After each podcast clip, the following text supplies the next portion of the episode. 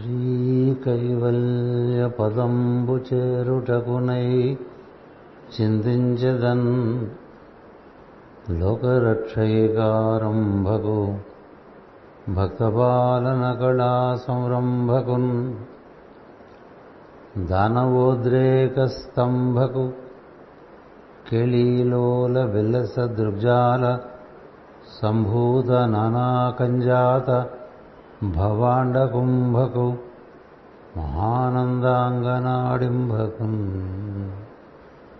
వాలిన భక్తి మృక్కిద అవారిత తాండవ కేలికిన్ దయాశాలికి సూలికిన్ సిహిరిజాముఖ పద్మ మయూఖమాలికిన్ బాలశశాంకమౌలికి కపాలికి మన్మథ గర్వ పర్వతోన్మూలికి నారదాది ముని ముఖ్య మనస్సరోరుహారిగిన్.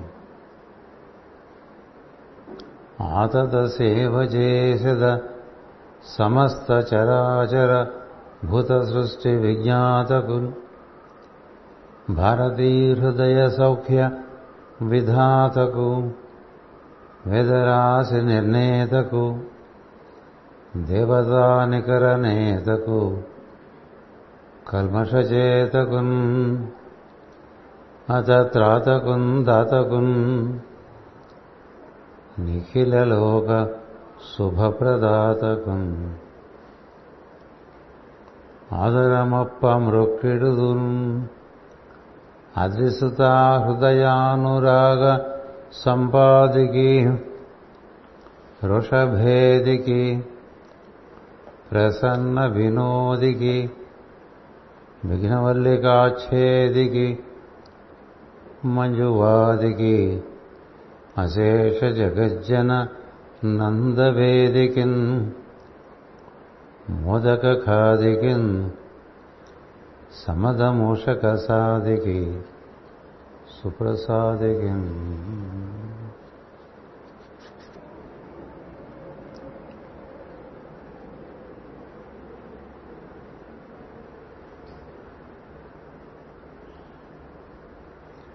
మా ఇంటికి విచేయుము నీ అంఘ్రి సరోజరేణు నికరము శోకన్ మా ఇల్లు పవిత్రంబగు. శ్రీయుత నీ భటుని బ్రోవందగదే. నీ పాదకమల సేవయు. నీ పాదార్చకులతోడినయ్యమును నితాంతాపారభూతదయను తాపసమందార నాకు దయచేయగదే.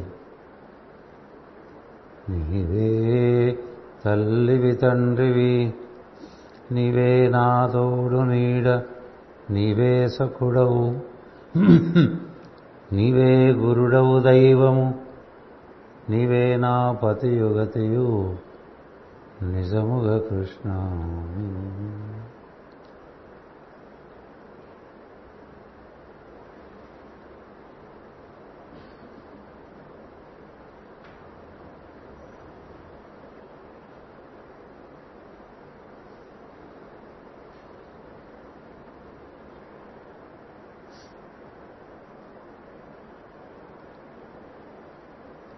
శ్రీమద్ భాగవతము పంచమ స్కంధము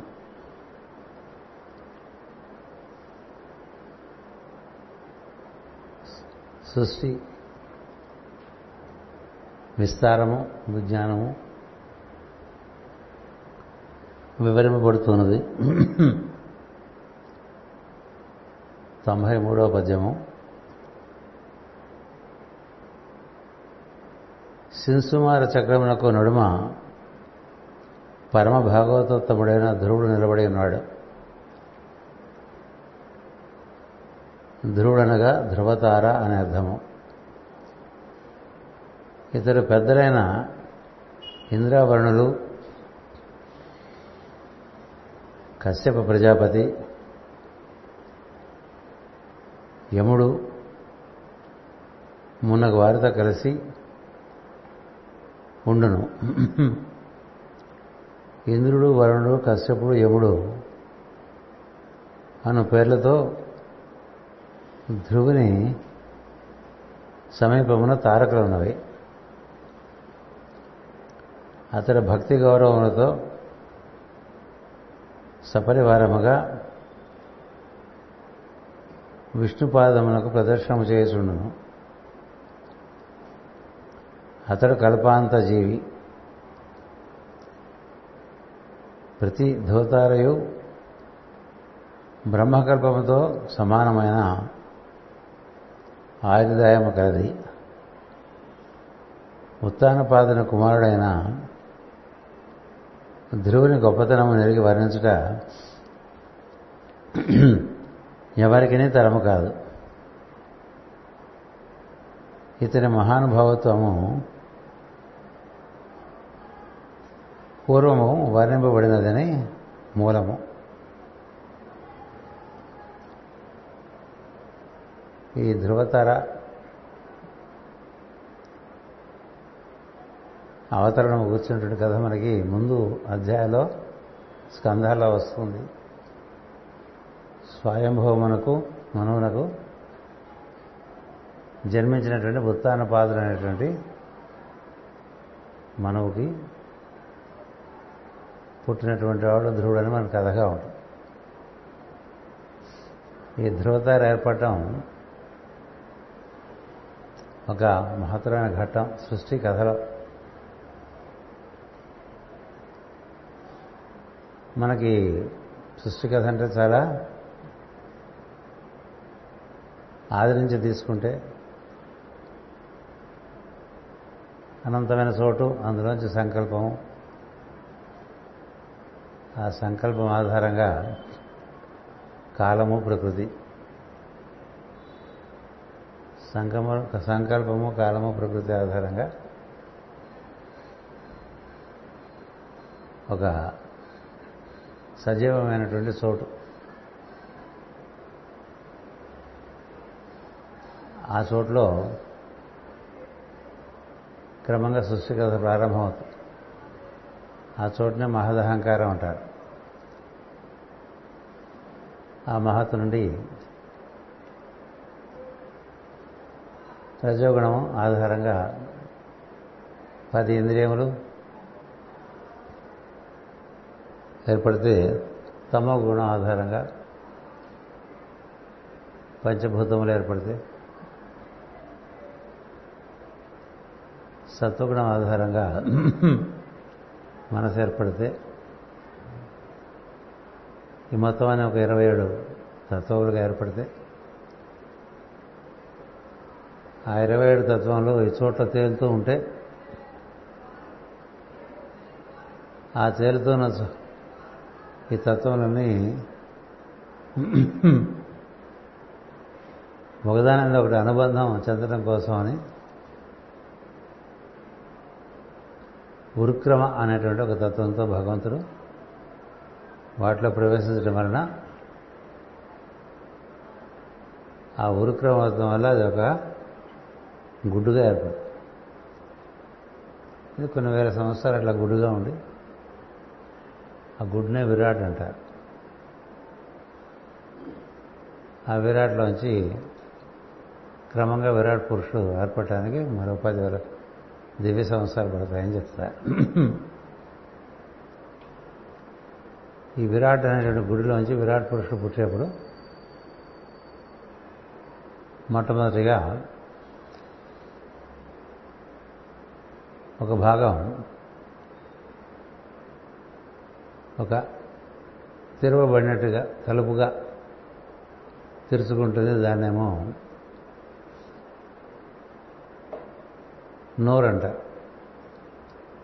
ఆ నోరు ఆధారంగా వరుణుడు ఏర్పడతాడు. అందులో తెచ్చేట అగ్ని ఆధారంగా అగ్నిదేవుడు ఏర్పడతాడు. ఇప్పుడు ఇంద్రావరణులు అంటున్నారు కదా.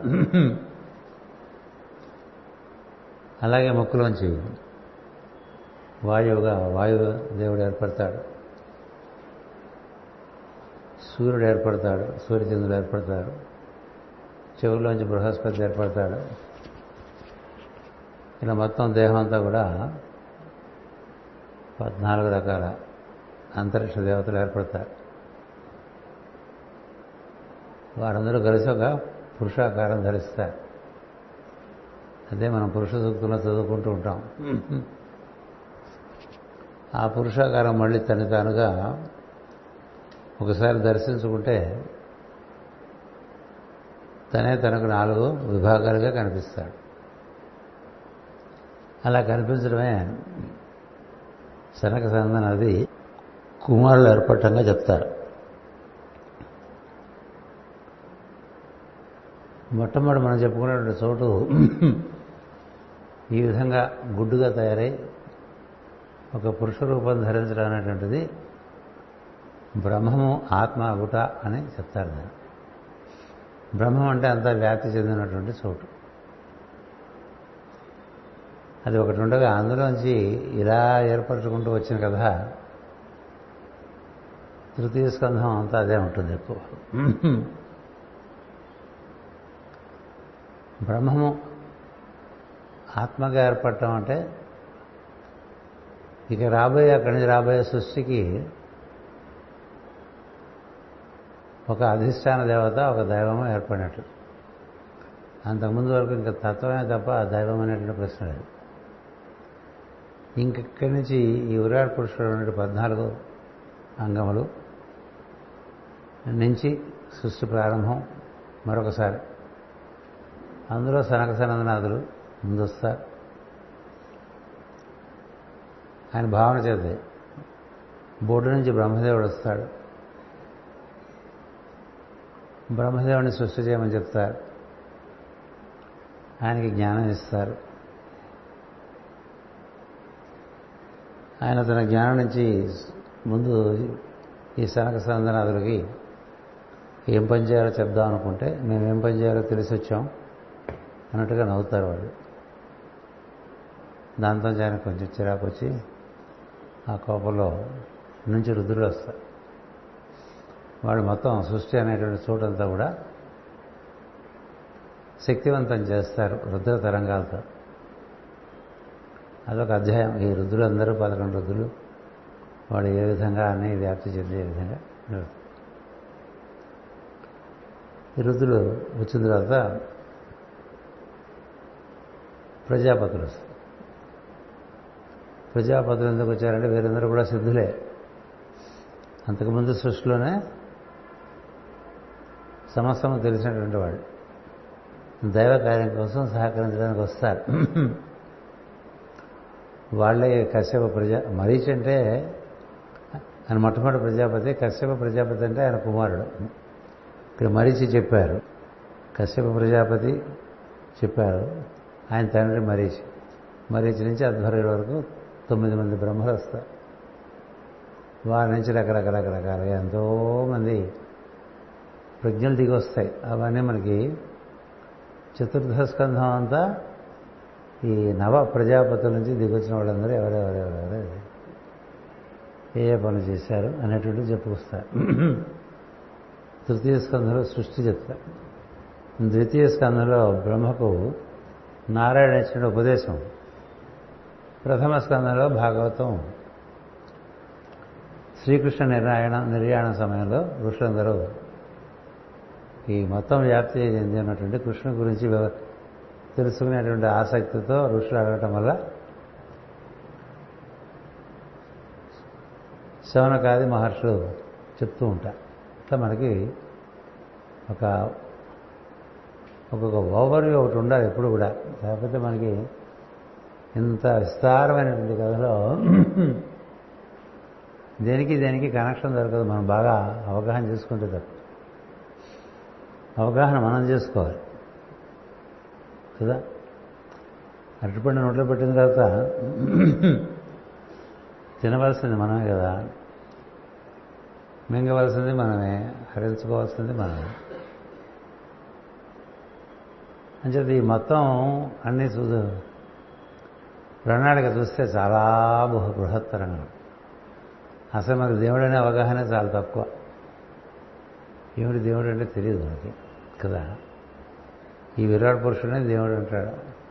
ఆయనలోంచి మళ్ళీ అన్నీ వస్తాయి లోకాలన్నీ వస్తాయి. ఆయనలాగే మనం వచ్చాం. అది గొప్ప విషయం. ఏంటంటే ఆయన రూపంతో మనం మానవులు వచ్చారు. ఈ మానవుడికి మాత్రమే ఆయన రూపం ప్రత్యేకంగా వచ్చింది. మిగతా రూపాలన్నీ మా ఆయన రూపంతో సరసమైన రూపాలు కావు. అంచేత మానవుడు ఈ దైవమును సృష్టిని తప్పక తెలుసుకోగలడు అనేటువంటి ఒక అవగాహన ఏర్పడింది. తెలుసుకున్నారు కూడా ఋషులు. ఈ తెలుసుకున్న విషయాలు చాలా గొప్పగా ఉంటాయి. మనమేమో ఏదో మన పరిసరాల్లోనే ఇరుక్కుపోయి ఉంటాం మనం. ఎందుకంటే మన భావాలు. పెద్ద విషయాలు ఏమున్నాయి ఆ భావాలకి? నేను నాది నా వారు మూడే కదా? నేను నాది నా వారు ఈ మూడు చుట్టూ తిరుగుతాం మరి మొత్తం భూగోళం అంటే పెద్ద విషయం కదా. భూగోళం ఏడు పొరల్లో ఉందంటే ఇంకా పెద్ద విషయం. ఏడు పొరల్లో ఎన్ని రకాల సముద్రాలు ఎన్ని రకాల పర్వతాలు ఉన్నాయంటే నీ భావం ఇంకా విశాలమైపోయి. నీ భూమి యొక్క వలయమే కాక దానికి అటు ఇటు ఉండే గ్రహములు కదా? సూర్యుడు బుధుడు శుక్రుడు కుజుడు గురుడు శని అటు ఇటుగా భూమికి అవి తిరుగుతూనే ఉన్నాయి. ఇవన్నీ మొత్తం ఆలోచించామనుకోండి సూర్యమండలం అంతా. ఇదంత భావం? అసలు ఎప్పుడైనా సూర్యమండలం గురించి మనం ఎప్పుడైనా భావన చేస్తామా? మనకి మన భావాలు విశాలం అవడానికే ఈ స్తోత్రాలన్నీ కూడా ఇస్తారు. ఎందుకంటే ఎంత భావం విశాలం అయితే అంత నీ ప్రజ్ఞ కూడా విశాలత్వం కలుగుతుంది. వైశాల్యం ఏర్పడుతుంది. కొంచెం పెద్ద పెద్ద విషయాలు ఆలోచిస్తుంటే ప్రజ్ఞ విప్పారుతుంటుంది కదా. మనకు కూడా అప్పుడప్పుడు ఈ టీవీలో అడ్వర్టైజ్మెంట్లో చూపిస్తుంటారు.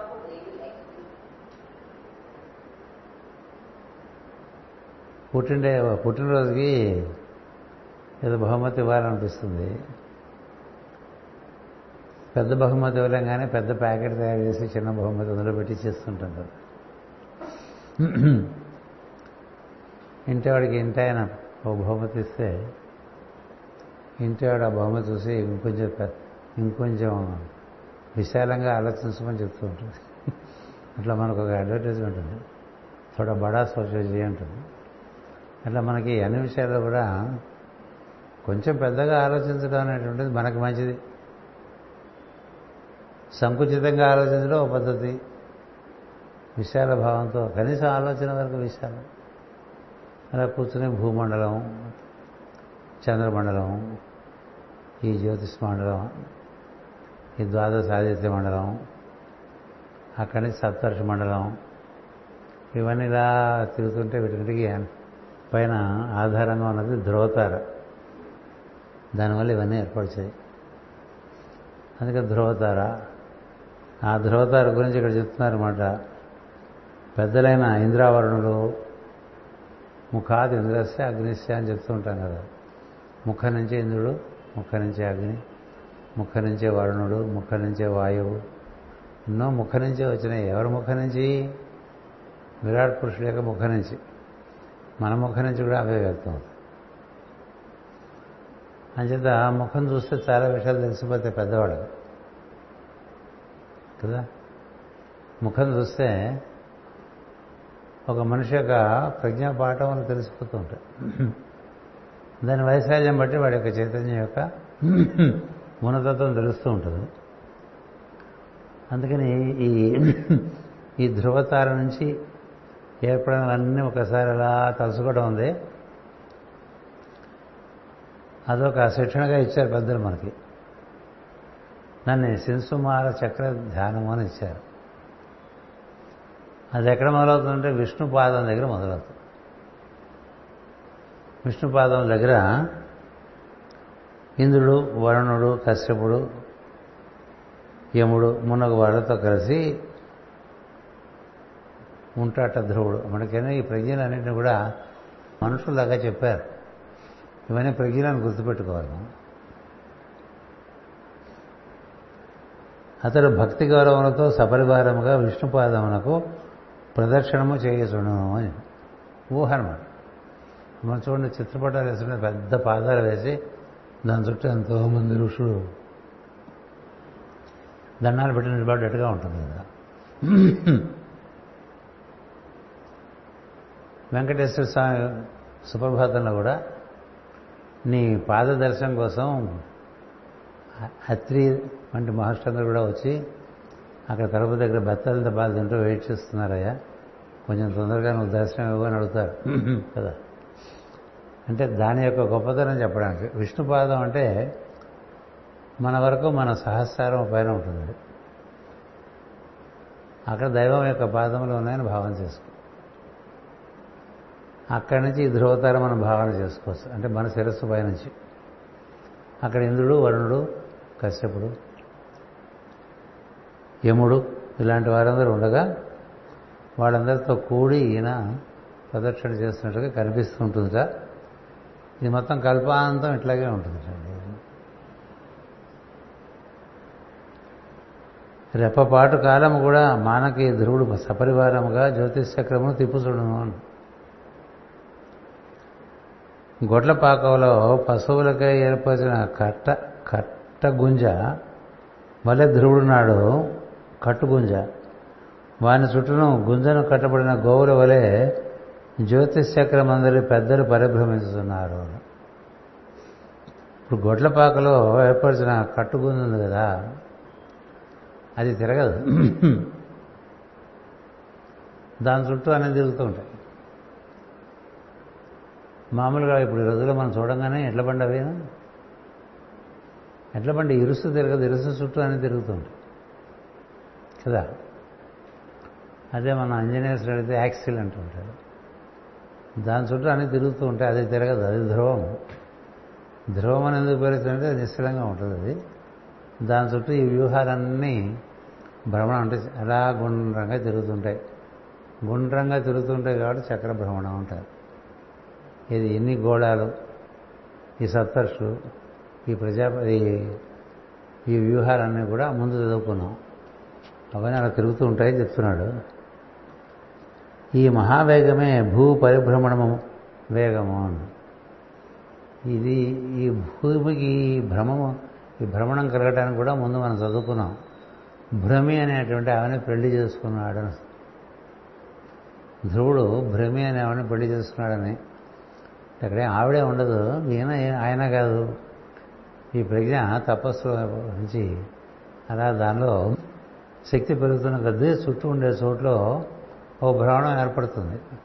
ఆ భ్రమణంలో ఇవన్నీ తిరుగుతూ ఉంటాయి అన్నమాట ఇదొక సుడిగుండం సుడిగుండంగా ఏర్పడుకుంటూ వచ్చి ఈ ధ్రువతార కన్నా చాలా కింద ఉంటాయి సప్తర్షి మండలాలు. అంతకన్నా కింద ఉంటుంది మన భూమి యొక్క ధ్రువం ఈ ధ్రువతార ఈ భూమి ధ్రువ ధ్రువమునకు ఆధారం. ధ్రువతారే భూమి ధ్రువము కాదు. అది కారణంగా ఈ భూమి ధ్రువం కూడా ఏర్పడింది. ఆ కథంతా నారాయణుడు ధ్రువుని తపస్సుకు మెచ్చి ధ్రువుడిలోకి దిగివచ్చి తానే సృష్టి అంతా పాతాళం వరకు ఎట్లా ఏర్పాటు చేశాడు అనేటువంటిది ముందు స్కంధాల్లో మనం చదువుకున్నాం. అదంతా మళ్ళీ ఇప్పుడు చదువుకోలేం కదా అప్పుడు మనం చాలా నెలలు పట్టింది చదువుకోవడానికి మళ్ళీ మళ్ళీ మనం ఏం చేయాలంటే తీరిక సమయంలో వెనక్కి తిరిగి చూసుకుని అవి అంత నెమరు వేసుకుంటూ ఉండాలి. నెమరు వేసుకుంటూ ఉంటే ఏమవుతుందంటే పరిసరాల నుంచి ముందు మనం విడుదల చెంది అతీతమైన విషయాల్లోకి మనసు వెళ్ళేసరికి కొంత దానికి విశాలత్వం రావడమే కాకుండా కొంత సంకుచితత్వం తగ్గిపోతూ ఉంటుంది. బాగా పిట్టం కట్టి ఉండేటువంటి ప్రజ్ఞ రిజిడ్ అయిపోతుంటుంది కదా ప్రజ్ఞ ఎప్పటికప్పుడు అట్లాగే గట్టిపడిపోతూ ఉంటుంది కదా. అలా గట్టిపడిపోతూ ఉంటే నీకే చిరాకుగా ఉంటుంది. ఎందుకంటే ఎంత మనిషి భావాల్లో సంకుచితం అవుతాడో అంత అతని వర్తనం కూడా సంకుచితం అయిపోతూ ఉంటుంది. అయిపోతున్న కొద్దీ తనకే తన గిరుగుగా ఉంటాడు. వాడికి ఇల్లు అంటే కారాగృహం అయిపోతుంది. కదా? అంత చీకటిగా ఉంటుంది లోపల ఎందుకంటే ఏమీ చూడండి ఇటువంటి భావాలు వచ్చినాయనుకోండి ఇది మనకి విశాలత్వం కలిగిస్తుంది. ఒక పదార్థంలో అణువులు బాగా దగ్గర దగ్గర దగ్గర దగ్గరగా ఉంటాయి. నీటిలో అణువులు కొంత వెసులుబాటు కలిగి ఉంటాయి వాటికి ఫ్లెక్సిబిలిటీ అంటారు ఏమంటాను తెలుగులో? ఫ్లెక్సిబిలిటీ అంటాను దీనంత స్థిరం కాకుండా కొంచెం చలనం ఉంటుంది దాంట్లో చంచలత్వం ఉంటుంది. కొంత సుఖం ఉంటుంది. అంతకన్నా ఇంకా ఎక్కువగా అగ్నిలో ఉంటుంది.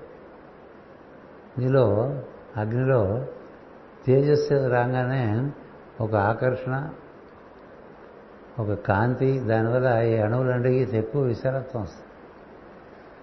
అగ్ని కన్నా వాయువులకు ఇంకా ఎక్కువ వస్తుంది. బాగా వాయువుతో అనుసంధానం చెందుతుంటే నువ్వు అపరిమితంగా నీ ప్రజ్ఞ వ్యాప్తి చెందుతూ ఉంటుంది. మరి ఆకాశం అంటే? అంటే ఈ పదార్థం నుంచి ఆకాశం వరకు మనం చూసుకుంటే మనం ఏ భావనతో ఎక్కువగా పదార్థ విషయాలను మనం ఎక్కువ అనుకోండి. ఒక రకమైన మితిలో ఉంటాం. నీరంటే ఇంకొంచెం. వ్యాప్తి. అగ్ని అంటే మరింత వ్యాప్తి. వాయువు అంటే మరొక వ్యాప్తి. ఆకాశం అంటే మరింత వ్యాప్తి. ఈ ఆకాశం కూడా మూడు ఆకాశాలుగా ఉన్నాయని చెప్తారు. మన కనబడే ఆకాశము అటుపైన మహదాకాశము పరాకాశము. అవన్నీ ముందు చదువుకున్నాం. మరి అలా మనం విశాలంగా వెళ్ళిపోతున్నాం అనుకోండి ఎంత వ్యాప్తి కలుగుతుంది?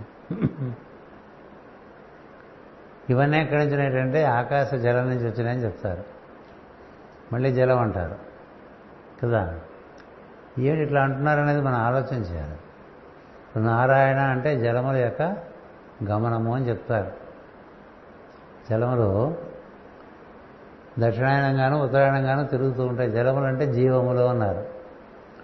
జీవం అంటే నీరు జీవం అంటే జీవ చైతన్యము కూడా. అందుకని అంతా నీరే అని చెప్తూ ఉంటారు. ఆపోవా ఎదగం సర్వం విశ్వభూతాన్ని అపహ ప్రాణవా ఆపహ అని చదువుతూ అంటే ఏ నీరు ఏ నీరుగా అయిందో చివరికి ఇట్లా అట్లా అవతరణ చెందుకుంటూ ఇలాంటి విషయాలందు మనకు ఆసక్తి బాగా పెరుగుతుంది అనుకోండి? అప్పుడేమంటే నేను నాది నావారు అనే విషయాలు కాసేపు పక్కకి వెళ్ళిపోయినాయిగా. నీలో నువ్వు ఏర్పరచుకున్న సంకుచితత్వం పోతుంది? అందుకని జ్ఞానం. జ్ఞానం వల్ల జరిగేది ఏంటంటే వికాసం కదా. ఈ జ్ఞానం కూడా ఆచరణీయమైన జ్ఞానం ఒకటి ఉంటుంది. విచారణ చేసేటువంటి జ్ఞానం ఉంటుంది సో ఈ విచారణ చేసే జ్ఞానం ఈ విధంగా మనకి వికాసం ఇస్తూ ఉంటుంది. ఆచరణ దానికి తోడ్పాటు చేస్తూ ఉంటుంది.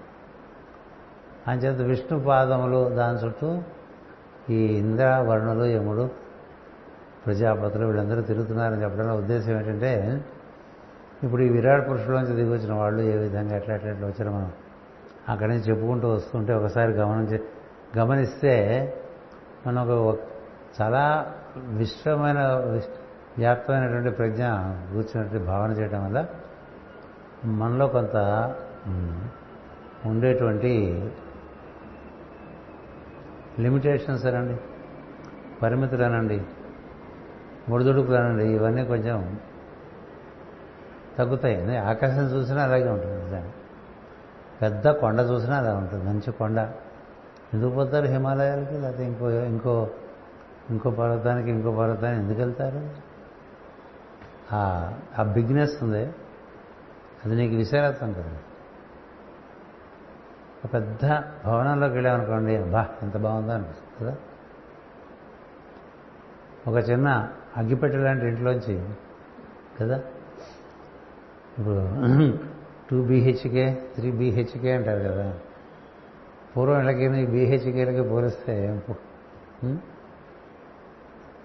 ఒక ముందు వాకి లేదు వెనక దొడ్డి లేదు అటుపక్క ఇటుపక్క ఏమీ లేదు.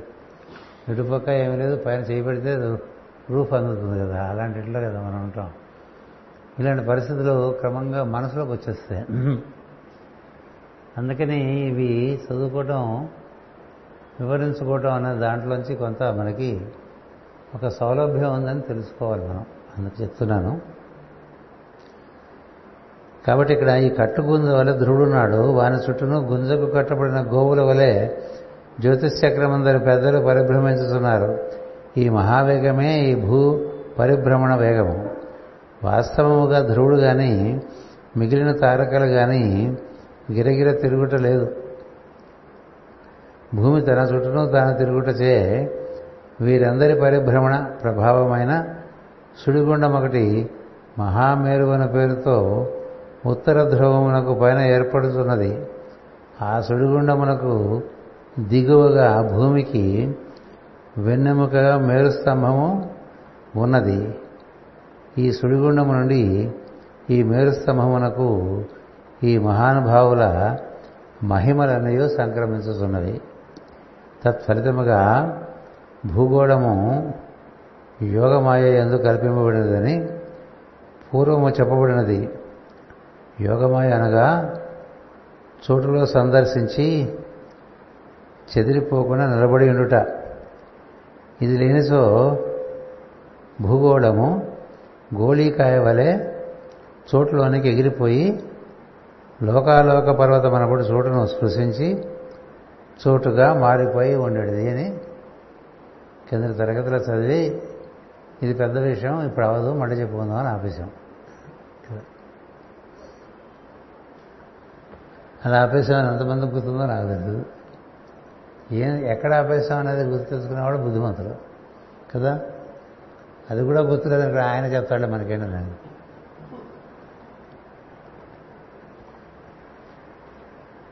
అదొక పద్ధతి. ఇప్పుడు ఇప్పుడు కథ ఏంటంటే ఇక్కడ. ఈ గుంత చుట్టూ తిరుగుతున్నాయి కదా. వీళ్ళందరూ తిరుగుతున్నట్టు కనిపిస్తున్నారు కానీ వీళ్ళందరూ తిరగట్లేదని రాశారు.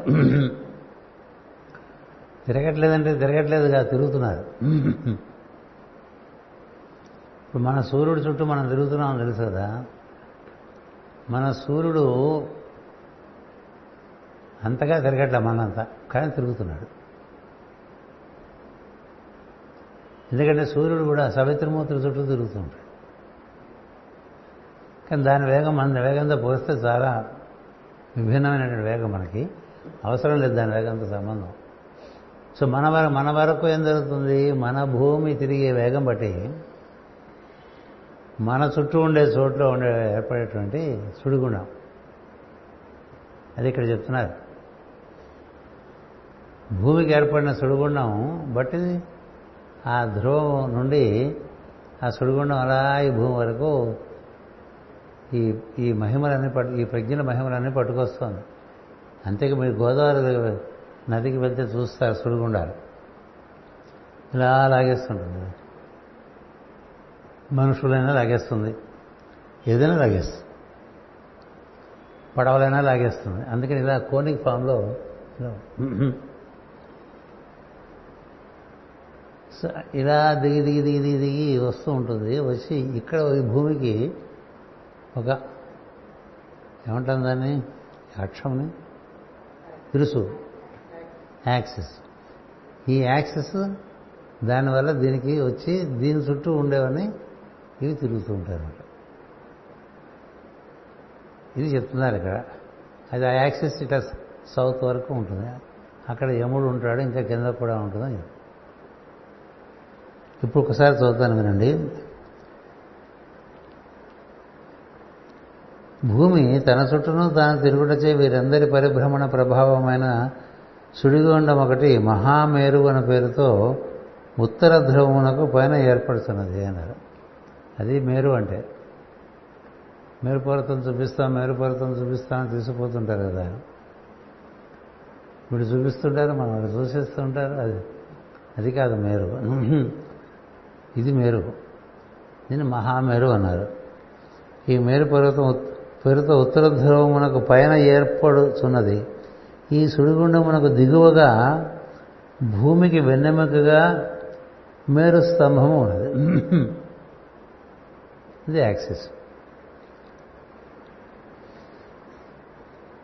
ఈ సుడిగుండము నుండి ఈ మేరుస్తంభమునకు ఈ మహానుభావుల మహిమలన్నీ సంక్రమించుతున్నది అన్నారు. అంటే అదేమో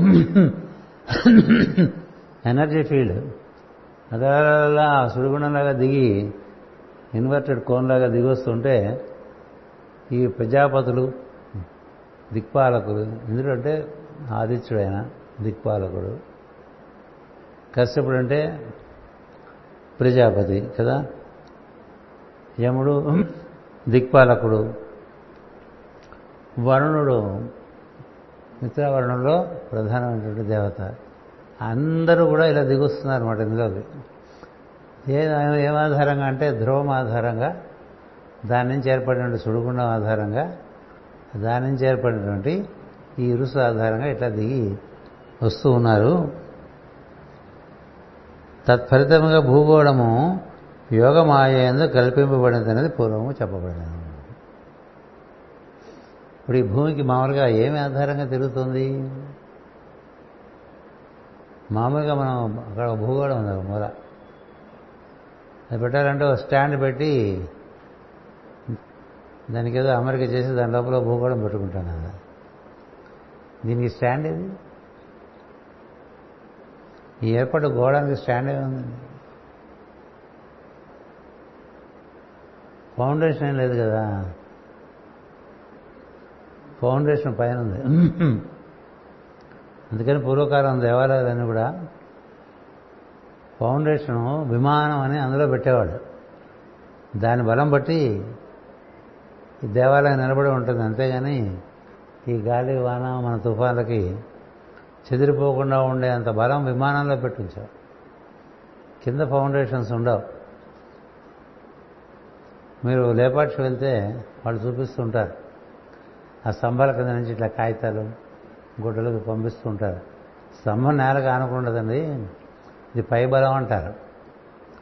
అది ఒక స్తంభానికే చూపిస్తారు అది వేరే సంగతి.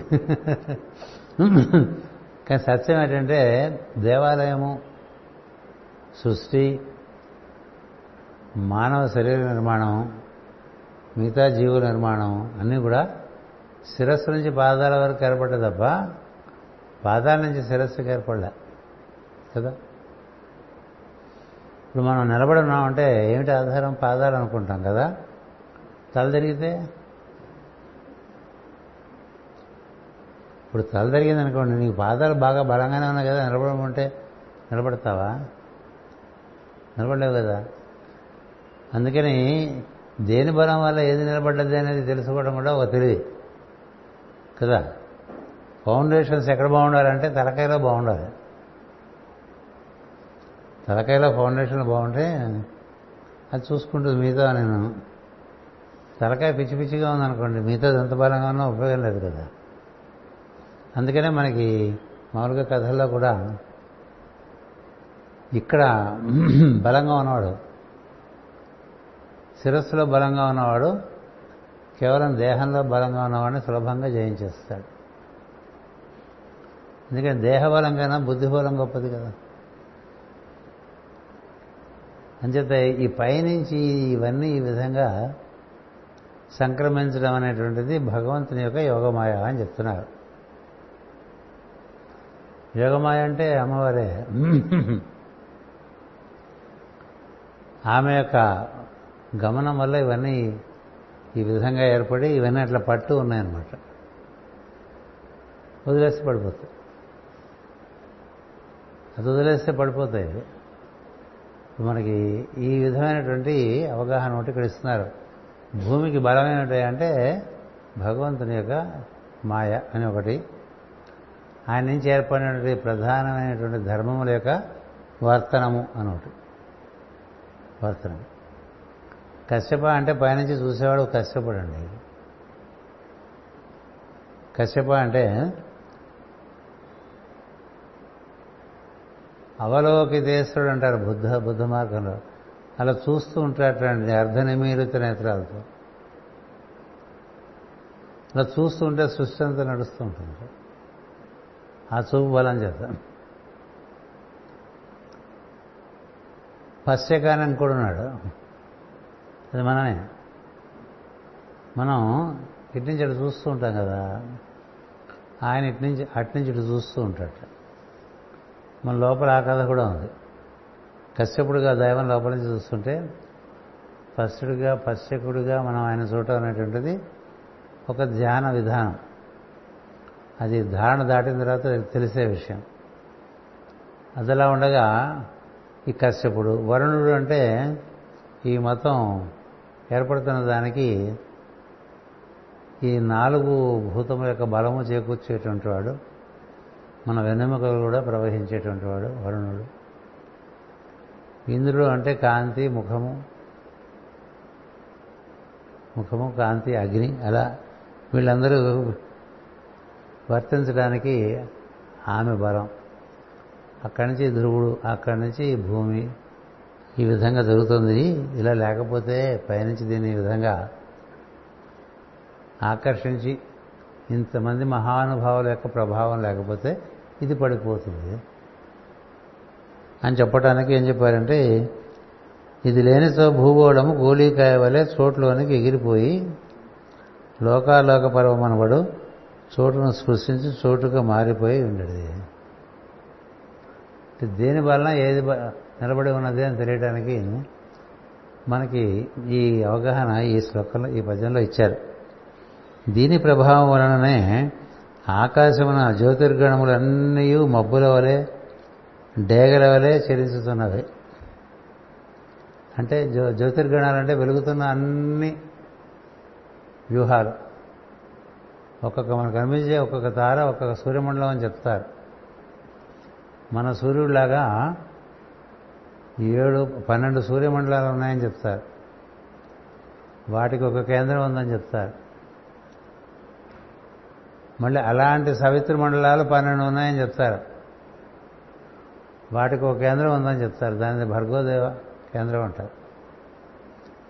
మా చిన్నతనంలో లెక్కలు చెప్పేప్పుడు గ్రోసు అని చెప్పేవారు. గ్రోసు. ఇంగ్లీష్ గ్రాస్ అనుకోండి. పన్నెండు పన్నెండు డజను. డజన్ అంటే పన్నెండు. పన్నెండు సూర్యమండలాలు. పన్నెండు పన్నెండు గ్రాసు. ఆ లెక్క సృష్టి లెక్కతో అనుబంధం చేసి చెప్పేవాడు మామూలుగా ఇదివరకు మనకి చాలా కాలం వరకు కూడా మనం ఏర్పాటు చేసుకున్నటువంటి ధనం కూడా అట్లాగే ఏర్పాటు చేస్తున్నారు. రూపాయి అంటే పదహారు అణాలని అంటే పదహారు కాడలని అర్ధ రూపాయి అంటే అష్టమి పావుల అంటే చతుర్థి కదా. మళ్ళీ అణ అణ అంటే పదహారో భాగం అణలో నాలుగో వంతు కానీ కానీలో మూడో వంతు దమ్మిడి. అంటే మూడు నాలుగు పన్నెండు కదా? అంటే అణాలు ఎన్ని ఉన్నాయి పన్నెండు దమ్మిడిలు ఉన్నాయి ఈ పన్నె ఈ మూడు నాలుగు ఈ పన్నెండు ఈ పదహారు ఈ ఎనిమిది అంకెలు ఉన్నాయే? అవి చాలా ప్రభావం కలిగినటువంటి అంకెలు. అది వేరే శాస్త్రం. అది తెలియటానికి ఆ విధంగా విభజన చేస్తున్నారు. మనకి మందబుద్ధులు అవటం వల్లగా సులభంగా అర్థం చేసుకోవాలనే పద్ధతులు అన్ని డెసిమల్లోకి పట్టుకొస్తాం. కదా? సున్నా పెట్టేస్తే సరిపోతుంది. చిన్నపిల్లవాడికి కూడా పదో ఎక్కం సులభం. కదా మిగతా ఎక్కల కన్నా పదో ఎక్కం చెప్పారంటే డబ్బడబడబా చెప్పేస్తారు సున్నాలు పెట్టుకుంటూ పోవటం కదా ఈ డెసిమల్ సిస్టమ్ ఎప్పుడు ఫిఫ్టీస్లో వచ్చింది అంతకుముందు లేదు మనకి పౌండ్స్ కూడా అలాగే ఉండవు ఇదివరకు పౌండ్స్ కూడా అలాగే ఉంది తెలిసిన వాళ్ళు ఒక రకంగా పెట్టుకున్నారు మనకి తెలియంతరం పెరుగుతున్న కొద్దీ మన బుద్ధి మేరకి అన్నీ తగ్గించేసుకుంటూ వస్తూ ఉంటాం. అంచేత ఇట్లా పన్నెండు పన్నెండు పన్నెండుగా గుత్తులు గుత్తులు గుత్తులుగా ఎన్ని సూర్యమండలాలు ఉన్నాయో తెలియదు అని చెప్పారు మన మన గ్రంథాల్లో. ఇందులో ఒక సూర్యమండలంలో ఒక భూమి కదా మనం మాట్లాడుకుంటున్నాం అంటే అది ఎంత చిన్న విషయం అండి? మన కథ ఏంటి నమ్మహం అసలు దానికి ఏమైనా ఒక లోకస్ స్టాండ్ ఏంటి చూసారా ఉన్నదా? అంత విలవిల్లాడిపోతావు నీ గురించి నాన్న బాధపడిపోతూ ఉంటావు నీ గురించి మాట్లాడుకుంటూ ఉంటావు నీ పేరు అంటావు నీ నాన్న గొడవ చేస్తుంటావు. చెప్తాం అన్నీ మబ్బుల వలె డేగల వలె చిన్న అంటే ఆకారాలు చూస్తే అట్లా ఉంటాయి? డేగలంటే మీకు పక్షాకారంలో ఒక మండలం కనిపిస్తుంది. మీకు ధనురాశిలో చూస్తే పక్షాకారంలో ఒక నక్షత్ర మండలం కనిపిస్తుంది. అట్లా మనం చూడగానే చూస్తే ఆకాశం నిండా చాలా గుంపులు గుంపులు గుంపులుగా ఆకారాలు కనిపిస్తుంటాయి. ఈ ఆకారాలన్నీ భూమి తిరుగుతూ చూస్తూ ఉంటుందండి. మనందరినీ తిప్పుతున్నామే అని బాధ ఆవిడకి లేదు. ఎందుకంటే ఇది చూస్తే ఆవిడ దుఃఖం వచ్చేస్తుంది. మనం చేసే పని చూస్తే వాడికి అది దుఃఖమే కదా ఏముంది నా బాబు? ఈ బాధ మర్చిపోవడానికి ఎలా అలా పెట్టుకుని ఐమూలగా ఉంటుంది కదా? మనకి అది చూస్తేనే తెలుస్తుంది మనం చూడలేదు కదా? మనం తయారు చేసుకుని భూగోళం చూస్తాం కదా. అసలు భూగోళం చూడాలంటే భూగోళం బయటకెళ్ళి చూడాలి కదా. అది చూసి వచ్చిన వాళ్ళు ఎట్లా ఉంటుందంటే మనం నమ్మాను ఆచరిస్తాం ఒప్పుకుంటాం. ఇలా తిరుగుతున్నప్పుడు ఆకాశం మొత్తం చూడంలో అంతా తిరుగుతున్నప్పుడు ఒక్కొక్క చోట్లోంచి ఒక్కొక్క ఆకారం తన మీద ఆపాదించుకుంటూ ఉంటుంది. దాని ప్రకారంగానే భూమి మీద రూపాలన్నీ ఏర్పడుతూ ఉంటాయి. మన చుట్టూ చోట్ల ఆకాశంలో ఉండే నక్షత్రాల యొక్క ఆకారాలు రూపాలే భూమి మీద ఏర్పడే రూపాలు. ఈ భూమి తిరుగులో దాని ఇరుసు కూడా అప్పుడప్పుడు అప్రదక్షిణంగా తిరుగుతూ ఉంటుంది. అందుకని ఇలా ఉన్నది కొంచెం ఒకప్పుడు అది మేషంలో ఉండదు. అది రెండు మూడు క్లాసుల క్రితం చెప్పుకున్నాం. అది మేషంలోంచి మేనంలోకి ఒరిగింది. మేనంలోంచి ఇప్పుడు కుంభంలోకి ఒరుగుతుంది అని అందరూ చెప్తూ ఉంటారు. కొంచెం ఇలా మారిందనుకోండి మారితే ఏమవుతుందంటే కొంత ఆకాశం కనబడటం మానేస్తుంది కొంత కొత్త ఆకాశం కనిపిస్తుంది. అందుకని రూపాలు మారుతూ వస్తూ ఉంటాయి. కొన్ని కొన్ని పాత రూపాలు పోతూ ఉంటాయి. ఇప్పుడు మనకి జురాసిక్ పార్క్ లాంటి సినిమాల్లో చూపిస్తారే అంతంత ఉండేవి అప్పుడు అని చెప్తూ ఉంటారు కదా. అవన్నీ ఆ కథలు మనకి ఉన్నాయి. ఇప్పుడు ఎందుకు లేవు అంటే ఆ భాగం ఇప్పుడు ఎక్కువ దాని ప్రభావం భూమి మీద పట్టదు చిన్నదైపోయింది. మనం ఒక కొండ పక్క నుంచి వెళ్తున్నాం అనుకోండి. కొండ చాలా పెద్దదిగా ఉంటుంది కదా. దూరంగా వెళ్ళిపోయాను అనుకోండి. చాలా దూరంగా ఆ కొండని చూస్తుంటే అంతకంతకే అంతకంతకే అంతకంతకే కొండ. రూపం నీకు చిన్నదైపోతుంది నీకు చిన్నదవుతుంది అది చిన్నదవలే దాని ప్రభావం నీ మీద కూడా తక్కువ ఇట్లా రూపాల హెచ్చు తగ్గులు రూపాల మార్పులు ఇవన్నీ కూడా ఈ భూమి మీద జరుగుతుంటాయి ఇవి తెలియాలంటే ఈ అంతరిక్ష జ్ఞానం కావాలంటారు అది దర్శించి వాళ్ళు ఇచ్చి దాని ప్రకారంగా ఈ మేషం ఈ వృషభము ఈ మిథునము వాటి లక్షణాలు సింహము అన్ని జంతువులు ఉన్నాయి కొన్ని మనుషులు కూడా ఉన్నారు. పాములు ఉన్నాయి పక్షులు ఉన్నాయి. అన్ని ఆకారాలు చెప్పారు కదా. ఇవన్నీ గుంపులు గుంపులు గుంపులుగా మెరుస్తూ ఉంటాయి అక్కడ. ఆ పని చూస్తే ఇలా చూస్తూ ఉంటే. ఇవి క్రమము తప్పక చరించుటకై పట్టి ఈ వాయువులు సుడిగుండములై పనిచేయుచుడును. ప్రకృతి పురుషుల యోగమే వీరిని గట్టిగా పట్టి ఉంచినది అంటే అంటే ఏంటి దీనికి రూట్ అంటే స్వయంభవమనవు శతరూప అంట. అంటే వెనక కథ మర్చిపోతే ముందు కథ అంతగా అర్థం కాదు. వాళ్ళ నుంచే ఇదంతా ఏర్పడింది. ఎందుకంటే సృష్టించమని ప్రజాపతుల్ని బ్రహ్మదేవుడు కోరితే ఈ స్వయంభవమను శతరూపగా లక్ష్మీనారాయణలే దిగి వస్తారు అలాగే మరి చోటో అని అడుగు ఎక్కడ సృష్టించాం? సృష్టించాలంటే జీవుల్ని ఏదో చోటు ఉండాలి కదా. అందుకని భూమి కథ వచ్చింది. భూమి కథ మన శరీరం కథ రెండు సమకాలికంగానే చెప్పుకుంటూ వస్తూ ఉంటారు. అందుకని ఈ భూమి కథ ఏర్పరచడానికి ఎక్కడి నుంచి కథ మొదలైందంటే నారాయణుడు చతుర్ముఖ బ్రహ్మ ఆయన నుంచి ఏర్పడినటువంటి ఏడు విధమైనటువంటి మహాప్రజ్ఞలు. ఆ ఏడు ఎప్పుడు గుర్తుందా? మొట్టమొదటి పంచమహాపాతకాలు పుట్టినాయి. ఓం ప్రథమం అని మొట్టమొదటే పంచమహాపాతకాలు తర్వాత కుమార సృష్టి తర్వాత రుద్రుల సృష్టి మూడు తర్వాత ప్రజాపతుల సృష్టి నాలుగు తర్వాత వాంగ్మయం సృష్టి. ఎందుకంటే వాంగ్మయం చేత చాలా నిర్మాణం చేయొచ్చు ఐదు. ఆ తర్వాత సరస్వతీదేవి సృష్టి. అంటే ఈ ఈ శబ్దాలన్నింటినీ కూడగట్టుకుని ఈ లోకాలన్నింటిలోకి ప్రవహించేటువంటి చైతన్యం. ఆ తర్వాత మనవుల సృష్టి. మనవుల సృష్టి ఏడవ సృష్టి బ్రహ్మ సృష్టిలో. ఈ ఏడు సృష్టిలో చెప్తారు మామూలుగా బైబిల్లో. చెప్పి ఏడు రోజుల్లో దేవుడు సృష్టి చేశాడంటారు. దానికి ముందు చాలా కథ ఉంది తర్వాత చాలా కథ ఉంది. అంచేది ఈ మనవు సృష్టిలో మొట్టమొదటి వాడు తనకు తానుగా ఏర్పడినటువంటి వాడు కాబట్టి ఆయన స్వయంభువ అన్నారు. ఆమె ప్రకృతి శతరూప అంటే వంద రకాల రూపాయలు ధరించింది అన్నారు అంటే వై- వైవిధ్యం కలిగించడానికి సృష్టిలోకి దిగి వచ్చారు వాళ్ళ నుంచి దిగి వచ్చిన వాళ్ళు వీళ్ళందరూ ఈ ప్రజాపతుల కథలు మనం కూడా చదువుకున్నాం. ప్రజాపతుల కథల వరకు బాగా చదువుకోండి. ఎందుకంటే మొత్తం సృష్టికి వాళ్ళే ఆధారం. సమస్త జ్ఞానం వాళ్ళ దగ్గరే ఉంది. అటుపైన ద్వాదశ ఆదిత్యులు ఏకాదశ రుద్రులు అష్టవసువులు అష్టదిక్పాలకులు ఇట్లా చదువుకోవాలి. వాళ్ళు ఎవరో తెలుసుకోవాలి. అదొక అదొక అనురక్తి. అంచేత వాళ్ళ వల్ల కూడా ఈ విధంగా ఇది మొత్తం ప్రకృతి పురుషులే దీనికి ఆధారంగా ఉన్నారు పట్టు ఉంచారని చెప్పారు. ఇవి ఎన్నయూ జగత్కర్మకు నిమిత్తములై క్రమ మార్గమున పరిభ్రమించుతున్నవి అని. అన్నిటికీ గమనం ఉంది సృష్టిలో ఎవరెవరి గమనం వారి వారికి ఏర్పడింది. మనకేవో కొన్ని తెలుసు. అంటే శని నాడని గురుడి నాడని ఇన్నాళ్ళు ఒక భ్రమణం చేస్తాడని.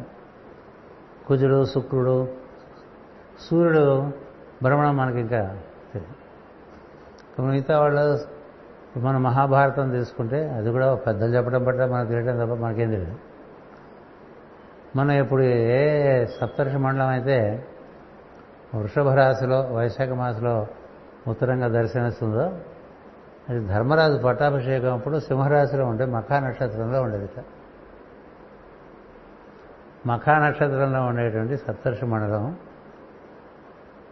అంటే అది మారలా మనం మారటం చేత అది మనకిప్పుడు ఈ వైశాఖ మాసంలో కనిపిస్తుంది అని చెప్తారు.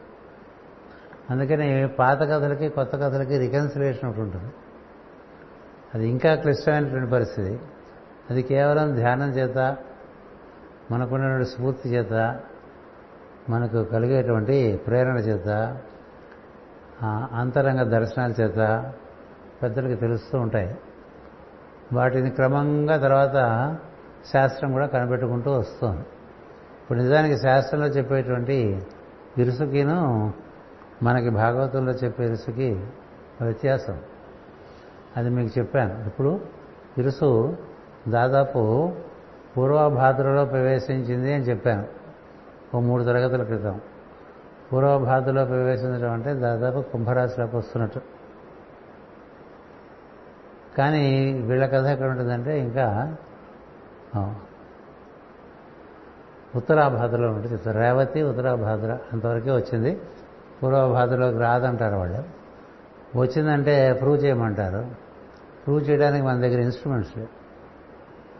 నాకు ఈ సత్యమని తెలుసు కానీ నేను ప్రూవ్ చేయలేనటువంటి స్థితులు చాలా ఉన్నాయి అలాంటిది ఇది. కాబట్టి వాళ్ళతో రాదందుకు నీకు తెలిసింది నువ్వు వాడుకో. అట్లా ఉంటా. అందుచేత జగత్కర్మ నిమిత్తము జగత్కర్మకు నిమిత్తములనగా కర్మ కనిపించినది కానీ జగత్తు చేయనది కాదు. అది దివ్యకర్మ. లేక నారాయణ సంకల్పమునందు భాగమైన శాశ్వతత్వము కలది.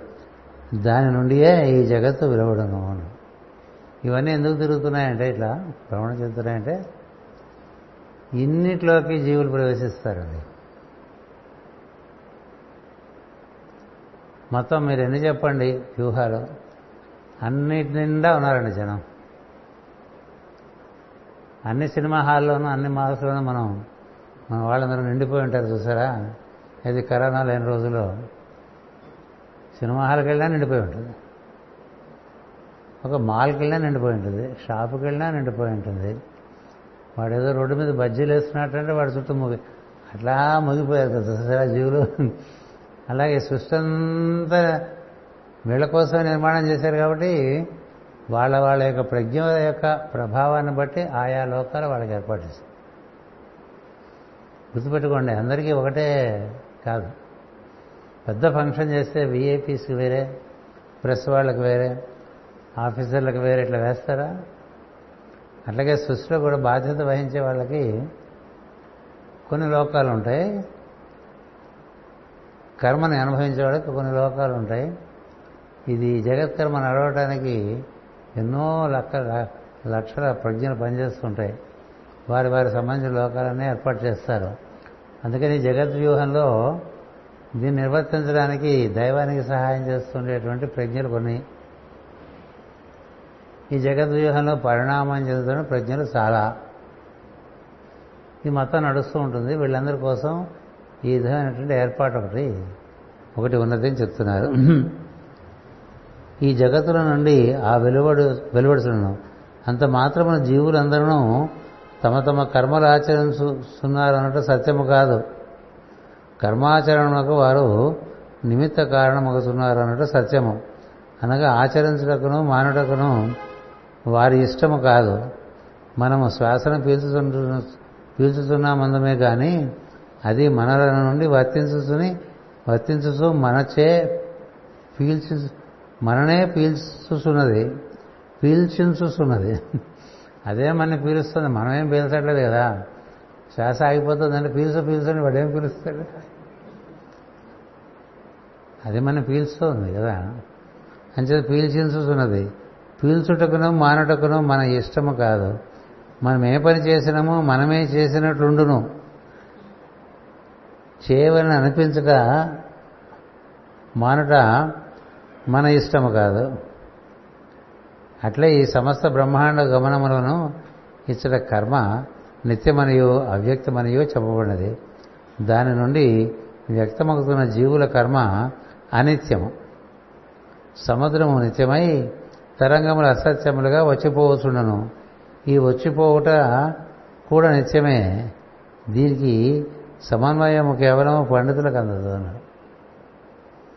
ఇప్పుడు అమృతంలో సముద్రంలో అల తాత్కాలికమే కానీ అది శాశ్వతంగా తాత్కాలికం. కదా? ఎప్పుడు ఉంటుంది కదా? దానికి శాశ్వతం లేదా? ఉంది కదా. కానీ వచ్చిపోవటం అనేటువంటి దాని లక్షణం. స్థిరంగా ఉంటున్నట్టు సముద్రం లక్షణం. రెండు ఉంటాయి కదా. సో దీన్ని ఎవరు తర్వాత ఒక్కోసారి ఈ అలలు ఇవాళ మా పిల్లలు చెప్పారు ఇవాళ అలలు చాలా పెద్దగా వచ్చిన అవుతాయి ఎందుకు పెద్దగా వస్తాయో? చాలా రీసెర్చ్ చేస్తుంటారు ఇవాళకి కూడా. ఏవో చెప్తుంటారు కొంతమంది చంద్రుడు అంటారు కొంతమంది వాతావరణం వల్ల ఉంటారు పరిపూర్ణంగా ఇంకెవరికి తెలియదు చంద్రుడు ఇది ఇవాళ అలలు పెద్దగా వచ్చినాయని తెలుసుకోవడం సత్యం. ఈ ఎందుకు పెద్దగా వచ్చినటువంటిది హితరాశం. కదా? అంచేత దీని సమన్వయం అనేటు పండితులకు అందదు. కనుకనే కర్మనిత్యమని నమ్ము నటి పూర్వమీమాంసకులను బ్రహ్మసత్యమని నమ్ము వేదాంతకును క్రుములు ఆడుకొనుతున్నట నిత్యానిత్యముగా జరుగుతుండటం కూడా లీలయ్యాయని మాస్టర్ గారు ఊరికే ఆయన వివరణలో ఇచ్చారు. ఇవన్నీ మన మేధస్సులోంచి పుట్టించుకున్నటువంటి అవగాహన తప్ప ఉన్నది గమనించి నీకు పొందిన అవగాహన సత్యం. నీ అవగాహన కూడా మార్పు చెందుతుంది ఒకప్పటి అవగాహన ఒకప్పటి ఉండదు. ఎందుకంటే నీలో పరిణామం జరుగుతున్న కొద్దీ అవగాహనలో మార్పు వస్తుంది. జ్యోతిర్గణములైన తారకరణయు సింసుమార మండలముగా అమరయుణను దాని విమరములను వివరింతము వినుము అని. మనకి సింసుమారం పట్టుంచుతుంది కొన్నాడు పాటు. ఈ లోపల మీకు ఇంకొకటి కింద తరగతిలో చూపిస్తానని చెప్పాను. దీని అందరికీ ఎలా చేరేసుకుంటారో మీరు చూసుకోండి.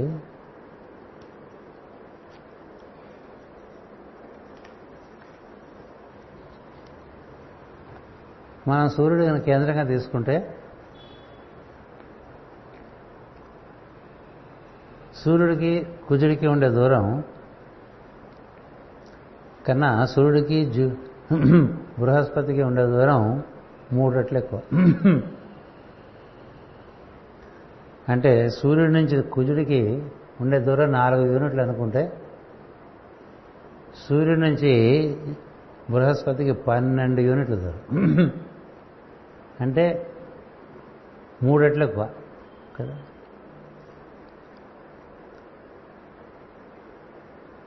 సూర్యుడి నుంచి శనికి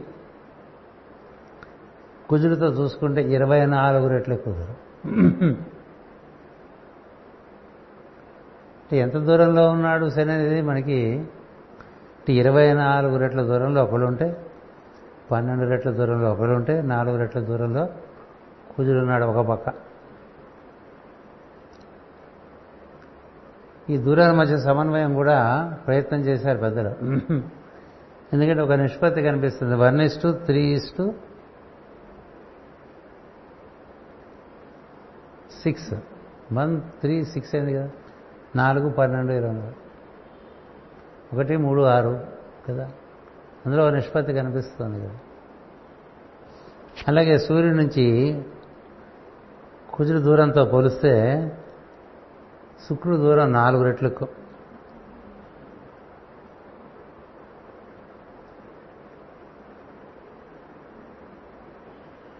పిలిచింది మరి శుక్రుడు ముందుంటాడుగా సూర్యుడు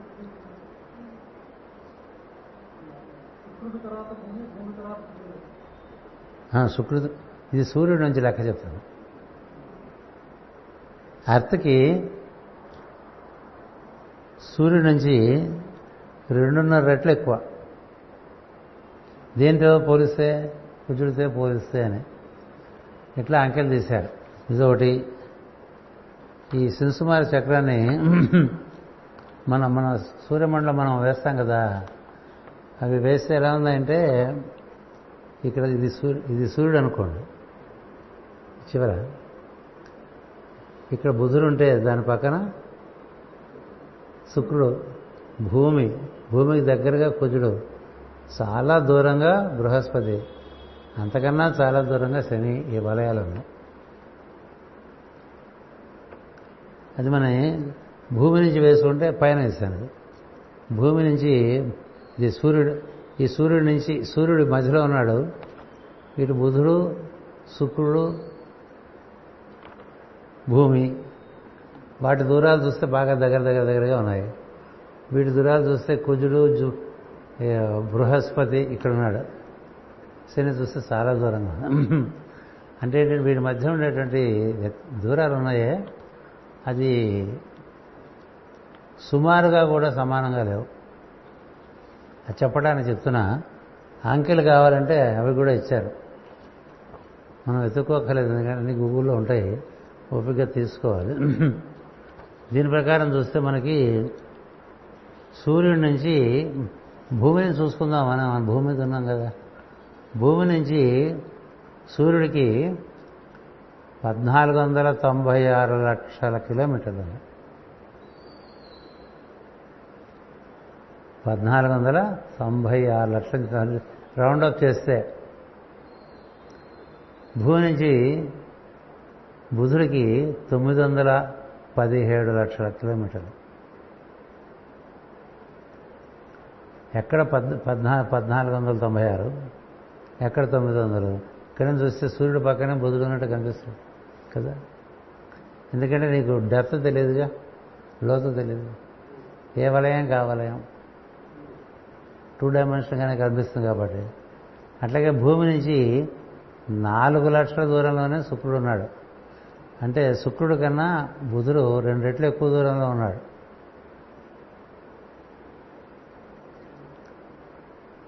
అతని మన భూమి నుంచి చంద్రుడికి గట్టిగా నలభై వేల కిలోమీటర్లు కూడా లేదని చెప్తున్నాను భూమి నుంచి కుజుడికి ఏడు వందల ఎనభై మూడు కిలోమీటర్ల దూరం. భూమి నుంచి బృహస్పతికి ఆరు లక్షల రెండు వందల ఎనభై ఏడు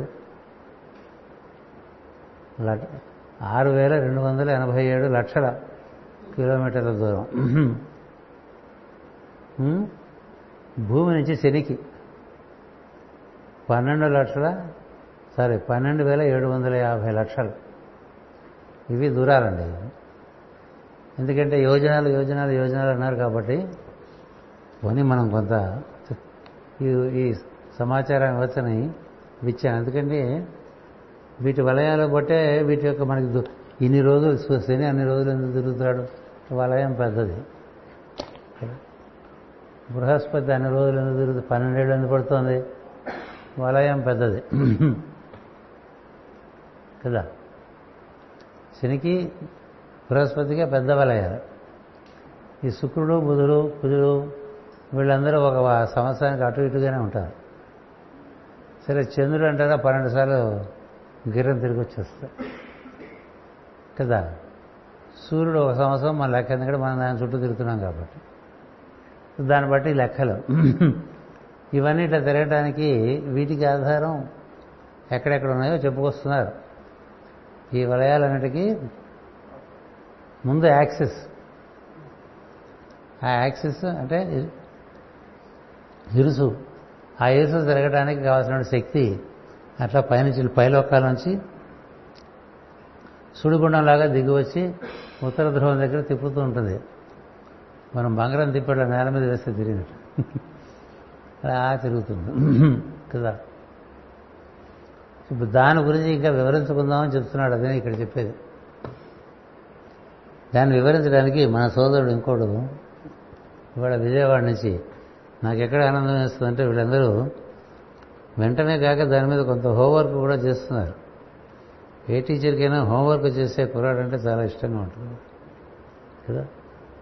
అట్లా ఊరికి వచ్చి జమీందార్ గారి అబ్బాయిలాగా కూర్చుని పాట వినేవాడి దగ్గర నుంచి. ఇది ఇదివరకు నేను మేము బాగా చదువుకున్న రోజుల్లో వేసుకున్న బొమ్మ వీడికి. వీడు మళ్ళీ ప్రత్యేకంగా వేసి ఇచ్చాడు మీకేం కనబడదు. పై తరగతి దీన్ని కూడా పెద్ద బొమ్మ చేస్తా.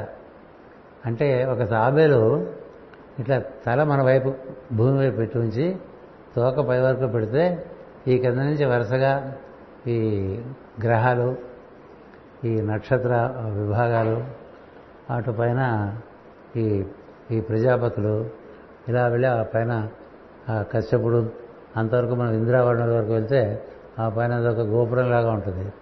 అది తోకలాగా ఈ మధ్యలో ఉండేటువంటి భాగం ఒక చక్రంలాగా ఆ ముందు ఉండేటువంటి గ్రహాలు నక్షత్రాలు ఒక ముఖంలాగా అలా కనిపిస్తుంది అని వర్ణించారు ఋషులు. దానికి ఒక ఊహా చిత్రం అనమాట ఇది. ఇలాంటి ఊహా చిత్రం ఇది దర్శించడానికి మీరు కూడా గూగుల్లో ప్రయత్నం చేయొచ్చు ఎందుకంటే రకరకాలుగా దాన్ని ప్రజెంట్ చేస్తున్నారు. కొంచెం మనం ఎంతైనా భక్తులు కొంచెం అతి కాబట్టి అక్కడ రూపాలన్నీ పెట్టేస్తూ ఉంటారు. అక్కడే రూపాలు ఉండవు. రూపాలు ఉండవు. ఎందుకంటే అవన్నీ శక్తిమయమైనటువంటి ప్రపంచాలు అవి. ప్రజ్ఞా శక్తి పదార్థం ఈ లోకంలోనే పదార్థం. అంచేత ఈ శింసుమార చక్రాన్ని మనం ఇప్పుడు వివరించుకునే ప్రయత్నం చేస్తాం అనమాట ఎక్కువసేపు చేయను. కానీ ఇది బాగా మనకి కొంత మన ప్రజ్ఞలో దీనికి చోటు ఏర్పరిస్తే మనం చేసే రకరకాల మనం బాగుపడటానికి మనం చేసే రకరకాల సాధన పేరుతో చేసే సాముగరుడులు ఉంటాయే వాటికన్నా ఎక్కువగా మార్పు తెచ్చిపెడతాయి. ఇది మన ఋషుల గొప్పతనం. మనం ఏదో సాధన కింద మీద పడుతూ ఉంటాం కదా మానవ ప్రయత్నంగా. పడాలి తప్పదు. దాంట్లోంచి నీ స్వభావంలో కలిగే మార్పు కన్నా ఈ మహాప్రజ్ఞ యొక్క సంస్మరణలో నీలో జరిగే అయస్కాంతీకరణ వలన జరిగే మార్పులు చాలా గొప్పగా ఉంటుంది ఇప్పుడు విష్ణు సహస్రనామం ఉందనుకోండి. విష్ణు సహస్రనామంతో మనం రిలేట్ అవ్వగానే అయితే చాలా గొప్ప విషయం. చదివేస్తాం రిలేట్ అవ్వ. లలిత కూడా అంతే. బ్రహ్మాండ మండల అంటే నామం. ఉంటుంది ఉద్యద్భాను సహస్రావ వెయ్యి సూర్యులు ఒక్కసారి ఉదయిస్తే ఎంత కాంతి వస్తుందో అంత కాంతితో భళ్ళున ఎర్రటి కాంతితో వచ్చిందని మొట్టమొదటి ఇంకేం చేస్తారు చెప్పండి దాని గురించి ఏమైనా భావం చేశారా? ఎందుకు వచ్చింది? దేవకార్య సముద్యత. ఉద్యద్భాను సహస్రాభ చతుర్బాహు సమన్విత. అటు మొదలుపెట్టి ఎందుకంటే వీళ్ళందరికీ పని వీళ్ళందరంటే ఎవరు?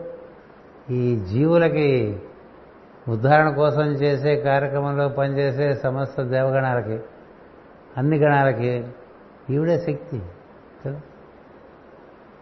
అందుకని ఇలాంటి స్తోత్రాలు చదవాలి అక్కర్లేదంటే అది చదివిన వాడికే తెలుస్తుంది. అయస్కాంతం పక్కన కూర్చుంటే నువ్వు అయస్కాంతీకరణ అవుతావా అవ్వా? అయస్కాంతంతో రిలేట్ అయితే అయస్కాంతం అవుతావా అవ్వా? ఒక ఇనుప ముక్క. అలా ఇచ్చారు వేదవ్యాసాది మహర్షులందరూ కూడా ఈ స్తోత్రాలని. అందుచేత సిన్సుమారమనగా తాబేలు ఒక గుండ్రని తాబేలు ఆకాశ మండలమున మన వైపునకు తల్లకిందులుగా దిగుతున్నట్లు ఈ మొత్తము తారకల ఆకారము మనకు భూమిపై నుండి చూడగా కనిపించును అన్నాడు. మళ్ళీ చదువుతా. ఒక గుండ్రని తాబేలు ఆకాశ మండలము నా మన వైపునకు తలకిందులుగా దిగుతున్నట్లు సూర్యోదయంలో సూర్యకిరణాల నుంచి వాళ్ళ కూడా అట్లాగే వస్తారు. తలకిందులుగా వస్తుంటారు. శిరస్సుతో దిగుతారు. కాళ్ళతో దిగరు.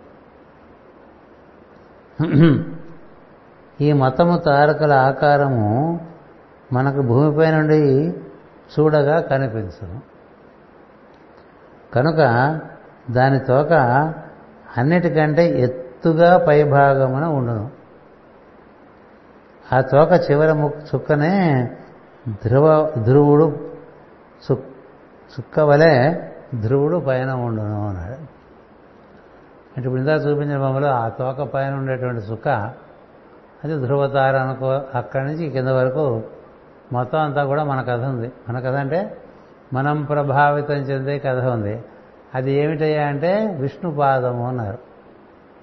విష్ణుపాదము అంటే అర్థం ఏంటంటే నాలుగో వంతుని అర్థం. ఆయన నాలుగు వ్యూహాలుగా ఉంటాడు. నాలుగు వ్యూహాలుగా ఉంటాడు. ఆ నాలుగు వ్యూహాలు నాలుగో వ్యూహం ఇది. కనిపించే వ్యూహం. సో ఆ వ్యూహం దగ్గరికి వెళ్తే అక్కడి నుంచి ఇంకా విష్ణు పాదాల నుంచి విష్ణు హృదయం విష్ణు శిరస్సు వరకు కూడా కథ ఉంటుంది. ఈ భూమి మీద మనం పొందగలిగినటువంటి అత్యుత్తమైనటువంటి స్థానం ఈ విష్ణు పదం. అన్నమాచార్య వారి గురించి వాడు మనవాడు పాట రాశాడు భావింత? విష్ణుపాదముల ఎందు ఉన్నవాడు? మా మా తాత అని చెప్పి రాసుకున్నాడు చేసినటువంటి పని భక్తి అలా కనిపిస్తుంది కదా. అంచేత ఎవరైనా చేరుకుందాం అనుకుంటే ఆ పాదములు చేరుకోవాలని. అందుకనే పదములే చాలు అంటారు అందరూ. పదములే చాలు రామ పదములు నీ పదధూళియే పదివేలు. అక్కడికి చేరుకోవడానికి మన భూమి ఉత్తర ధ్రువం అక్కడి నుంచి దాని చుట్టూ ఉండేటువంటి ఆ ఉత్తర ధ్రువ మండల సుడిగుండం దానిపైన ఉండేటువంటి ఈ ప్రజాపతులు ఆ పైన ఉండేటువంటి ధ్రువతార అక్కడ పాదములు. అనేది భావం చేసుకోమని మళ్ళీ ఒక్కసారి చదువుతా. సిన్సుమారు మనగా తాబేలు. ఒక గుండ్రని తాబేలు ఆకాశ మండల మండలమున మన వైపునకు తలత క్రిందులుగా దిగుతున్నట్లు ఈ మొత్తము తారకల ఆకారమును ఆకారము మనకు భూమిపై నుండి చూడగా కనిపించును. అట్లా ఏం కనిపించదు. చూడండి. ఇంట్లో టెర్రస్ ఎక్కే సూర్యుని ఏం కనిపిస్తుంది?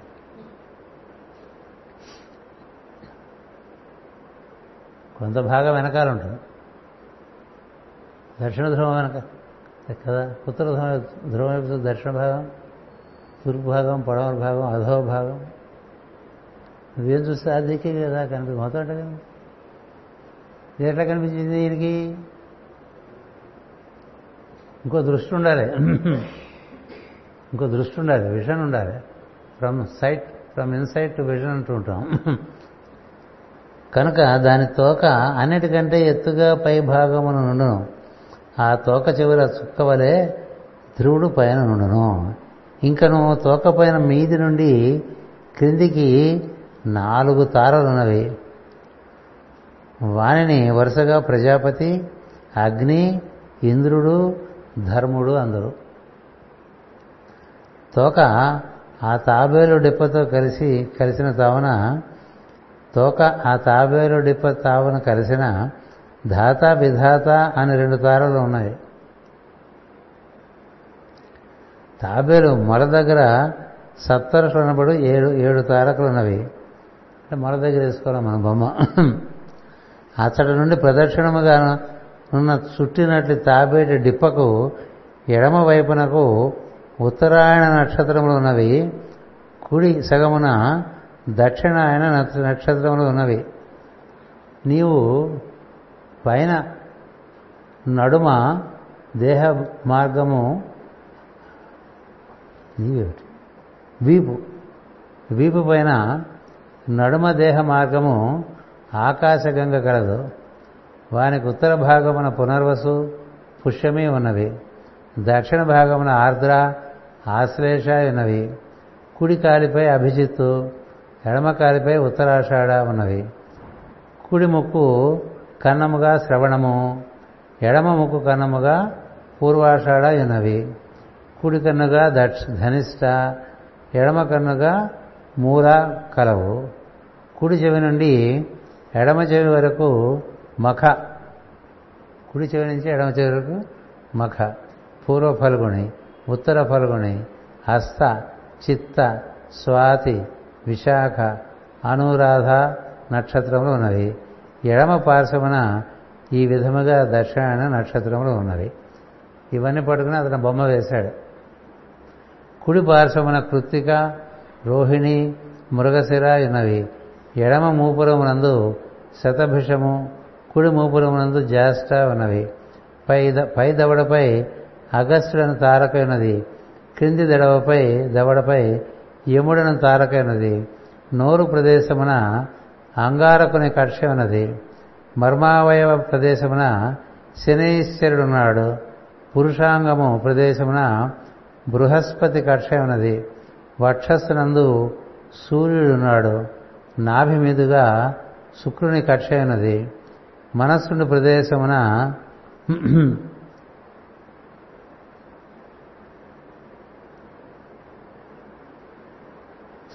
శిరస్సు నడుమ చంద్రుని కక్ష ఉన్నది స్తనముల ఎందు అశ్వినులున్నారు. ప్రాణాపానముల ఎందు బుధుడున్నాడు. కంఠ ప్రదేశమున రాహువు ఉన్నాడు.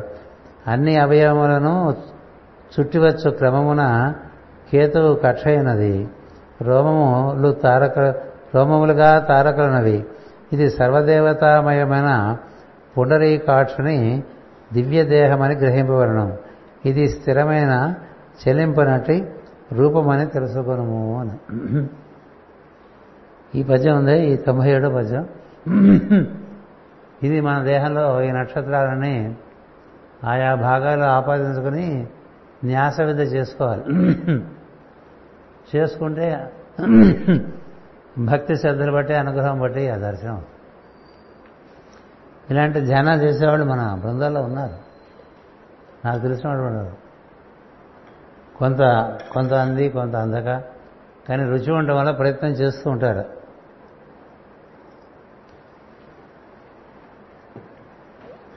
ఇక్కడ ఈ అవగాహన ఎవరు బట్టి మన కొంత? ఈ ప్రయత్నం చేయడానికి ఎక్కువ అవకాశం ఏర్పడుతుంది. ఈ చెప్పబడిన ప్రజలని ఆయా భాగాల్లో ఓ పట్టి వేసుకుని చదువుకోవచ్చుగా. మనకి మామూలుగా మహాన్యాసం రుద్ర అభిషేకం అప్పుడు అట్లాగే చాలామంది దేవతలను ఆయా భాగాల మంచేత స్పృశించి చెప్పిస్తారు. అప్పుడు ఏమవుతుంది నువ్వే శివుడైపోతావు. అంగన్యాస కరన్యాసాదులతో కూడి ఆరాధన చేస్తుంటే ఆ దేవతా స్వరూపంతో నువ్వే. ఇలా చేస్తే నువ్వే విరాట్ పురుషులాగా అయిపోతావు. దర్శనం అయిపోతున్నావు దాని యొక్క నమూనాయే నువ్వు కాబట్టి. ఇటు దివ్య రూపమును ప్రతిదినము సంధ్యాకాలమందు మహాభక్తితో ధ్యానము చేయవలన. ఇప్పుడు భక్తి అంటేనే మనకి ఎంత మహాభక్తి అంటే నియమబద్ధమైన జీవితము గడుపుతూ సత్యదర్శనముపై అభిలాష కలిగి మౌనవ్రతమును నిలబడి ఈ స్తోత్రమును జపించుకునేవలను ఇది జ్యోతిష స్వరూపమున వెలుగునటి సింసుమారమూర్తి యొక్క స్తోత్రము. దీనిని పఠించి ఆకాశమందరి సిన్సుమార విగ్రహమునకు నమస్కారము పలుకవలను. ఇచ్చి సాధకునకు సర్వకార్యములు సిద్ధించును. సర్వసంపదలు చేకూరును. మోక్షము కూడా లభించును. అది ఈరోజు మనకి పాఠం. అంచేత ఈ శింసుమార చక్రం మనకి విష్ణుపాదం దగ్గర నుంచి మన వరకు ఏర్పడినటువంటి అన్ని రకాల ప్రజ్ఞలు ఏ ఏ ప్రాంతాల్లో ఏ ఉన్నాయి. అదంతా చూస్తే పైన ఒక గోపురంలాగా ఇలా డిప్పలాగా వచ్చి అందులో మళ్ళీ ఐదు భాగాలు వచ్చి ఈ వాటికి పాదాలు వచ్చి తోక వచ్చి ముఖం వచ్చి అక్కడ ఇవన్నీ ముందు కొంత పరిచయం చేసుకుంటూ రోజు అదే పని మీద ఉంటే క్రమంగా తెలిసిపోతుంది. అందుకని అది ఈ ఈ పద్యం చాలా ముఖ్యం కాబట్టి ఈరోజు దీనికి ప్రత్యేకంగా ఈ తరగతిని కొంత ముందు పరిచయం కూడా ఇచ్చి వివరించుకోవడం జరిగింది. ఇవన్నీ ఆసక్తి కలగడం కూడా భగవంతుడి యొక్క అనుగ్రహమే. అలాంటిది ఏదైనా కలిగి ఇలాంటి ధ్యానం చేద్దాం అనుకున్న వాళ్ళకి ఇది వినియోగపడుతుంది. లేకపోయినా మన విజ్ఞానానికి బాగా ఇది ఉపయోగపడుతుంది.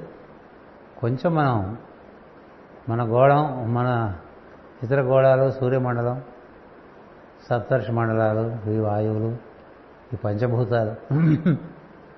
ఇవి చాలా ఉన్నాయి ఇవన్నీ. వీటన్నిటి గురించి కొంత భావన పెంచుకుంటూ ఉంటే బాగుంటుంది. ఎంతసేపు హ్యూమన్ హ్యూమన్ బిహేవియర్ దాని గురించి మాట్లాడుకోకుండా కొంత మన భావాన్ని బాగా విస్తారం చేసుకుంటూ మనం తదనుగుణమైనటువంటి విశ్రాంతి సుఖం కూడా పొందుదాం. స్వస్తి ప్రజాభ్య పరిపాలయంతాం. న్యాయేన మార్గేణ మహీమహేషా. గోబ్రాహ్మణేభ్య శుభమస్తు నిత్యం. లోకా సమస్త సుఖినో భవంతు. లోకా సమస్త సుఖినో భవంతు. లోకా సమస్త సుఖినో భవంతు. ఓం శాంతి శాంతి శాంతి.